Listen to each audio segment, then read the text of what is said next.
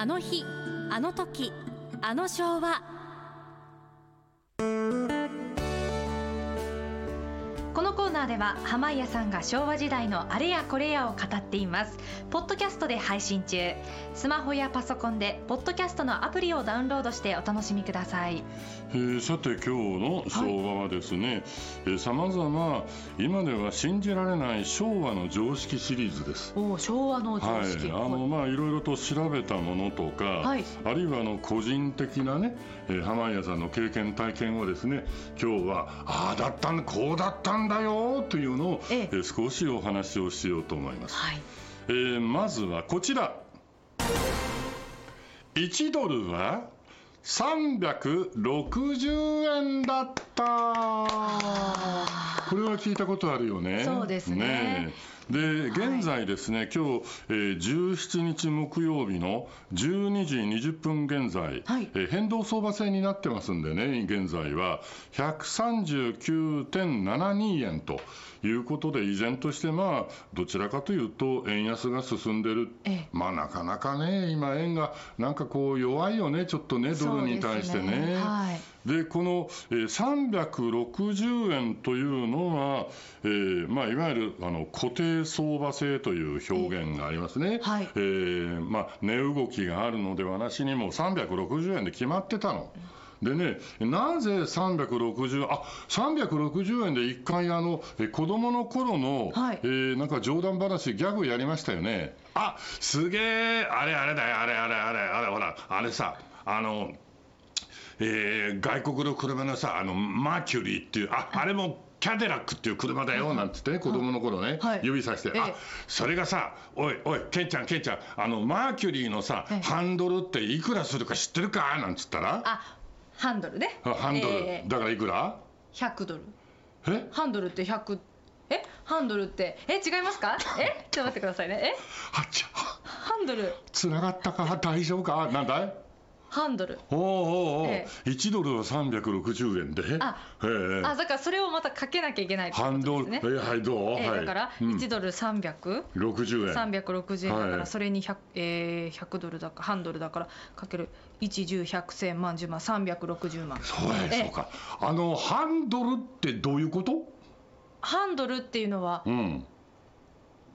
えどういうこと？うん。木曜日はこの間がいいね。いやいやいやえーっとですね。1ドルがはい。360円。で100ドル。ドル。の半分。あそっか。180円。あなんかラジオ聞いてる人みんなバタンバタンバタンと倒れてますね。こけちゃったよ。私あの100ドルだと思ってました。ハンドルが？ハンドルが。なんで？半分のドルでしたね。う。ん 100, 100ドルだと思ってそうですね、ええはい。面白い話が少しだけつまんなくなりましたか、つまんなくなりましたがなぜええ。360円だと思う？それはそのうん。円の価値がまあ良かったということですよね。高かったということですよね、えー高いのか？360円は300円の価値が、えー、と価値があったということです。安いということだね今で言ったら。円安だよね。円安。うん、ああ円安と円高の勉強をもう一回、はい。学校行って勉強してきなさい。はいわかりました、え？ー実は円というのはほら丸でしょ？はい。何度？360度。360度、え円は360度だから？その半分なんで半分にこだわるの？円は360円。あ60度でしょ？360度だから360 50円。円。というのはこれは大嘘ですよ、えね嘘ですこれはね。ははい。い、ついてきてよ。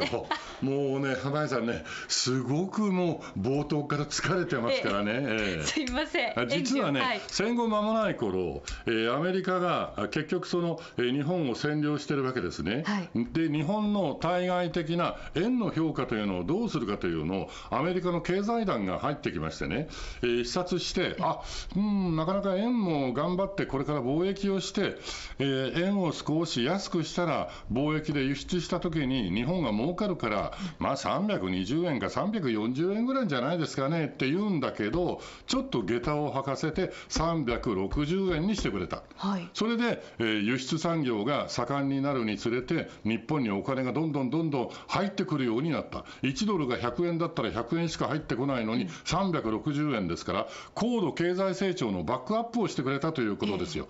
それで1ドル360円になった。で、1972年頃かな、昭和47年か、えー頃に、えー円は、はい、固定相場制ではなしに変動相場制になったと、そういうお話です。はい円は1ドル360円だった。ちょっと手間取りましたけども、次はこれ。さて、えーっと、給料は現金でサラリーマンに手渡しだった。今のお給料っていうのはどうなってんの？銀行に振り込まれて銀行振り込みでしょ、はい。で僕たちの、えー若い頃ってのは現金だったのよ。部長さんから「はい1ヶ月ご苦労さんでした」って言ってね。あ手渡しだからより重みが、ねうん。重みがあったですね、ね。はい。それとあの銀行への振り込みが、えーこう始まってから力が弱くなっちゃった人がいる、ええ。うん、お父さんお父さんが給料をもらって、おい、はい、給料だ、うん、あお父さん、どうもありがとうございました、だったんですが、はい。銀行への振り込みになっちゃって、うちでの立場がお父さん、なかなか難しくなってきた。あ子供もはい。見てないわけですよ、父さんが給料を運んでくるというのを。ね、で母さんも父さんから給料をもらった時に、ああ、お父さん、1ヶ月ご苦労様でした、ありがとうございます、今日はちょっとごちそうにしましょうかねなんていうことになったけど、お金の姿が見えなくなっちゃった。ありがたみをこう感じるそれなんだよ、はい。だから父さんの手を通さずにですねお家への給料が振り込みになっちゃったんで父さんの権威というものが音を立てて崩れ始めたのでありますそれでなんとまあ、はい。あのー最近これ知ってるかい？デジタル払いっていうの。えーおそらく来年のはい。4月ぐらいからですね、えー労働省があデジタル払いも OK ですよというようなことになってきます。デジタル払いというのは、はい。えー銀行振込だけではなしに、はい。もっと超えて、デジタルなの。お金の姿、形が見えないわけだよ。例えば極端な話は、ペイペイに全部バーンと給料入れちゃうわけだよ。うわーで、お金を見ないはまんま、カチャカチャカチャで使うようになるという。いやーそういうど時代。ですかね。えどういう時代になっていくんでしょうかね、これはまあ世の中の流れに任すしかありませんけどもええ、しかし、はい、給料手渡しの時代から銀行振り込みになって、やがて本当のキャッシュレスの時代、デジタル払いになる可能性もありますよということです。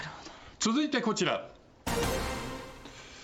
昭和30年頃の小学校の運動会ですが100メートル競争では町の子は運動靴を履いていましたが田舎の子はわらじを履いて頑張っていた。うんいやーそれ昭和30年頃なんだけどね、ええ。ええ。あの運動靴は、まあえー町毛にしかあんまりなくてね、はい。で田舎の方はね、わらじでね、あるいはあの旅でね、えー運動会に出てたもんなんですよ。旅もあったんですか、はい、僕も記憶にありますよ、ええ。旅履いて運動会、徒競走に出たことがあります。えー、なんかでいかにはい。早く、要するにゴールするかというのは、いつも変わらないことなんですね、い、つの時代も。で、えー実はですね、こういう経験があります。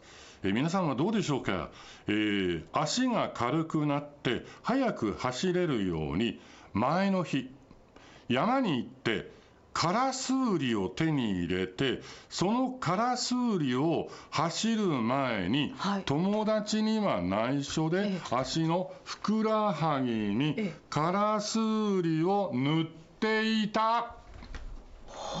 サロンパスみたいなもんかな。へえ足が軽くなるわけだよ。で、そうなんですとっとっとっとっとっと、なんか軽やかだね。これはひょっとしたらいつものビリかもわかんないけども、ひょっとしたら一等賞で、あ、ノートと鉛筆もらえるかもな、なんて思ってたわけですよ。はいええところが、それでも、ビリだった。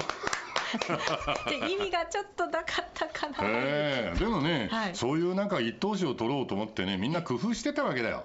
友達には言わずにね、ええ。僕の場合はカラスカラスウリを山に取りに行って、ええ。そしてふくらはぎに乗ってました。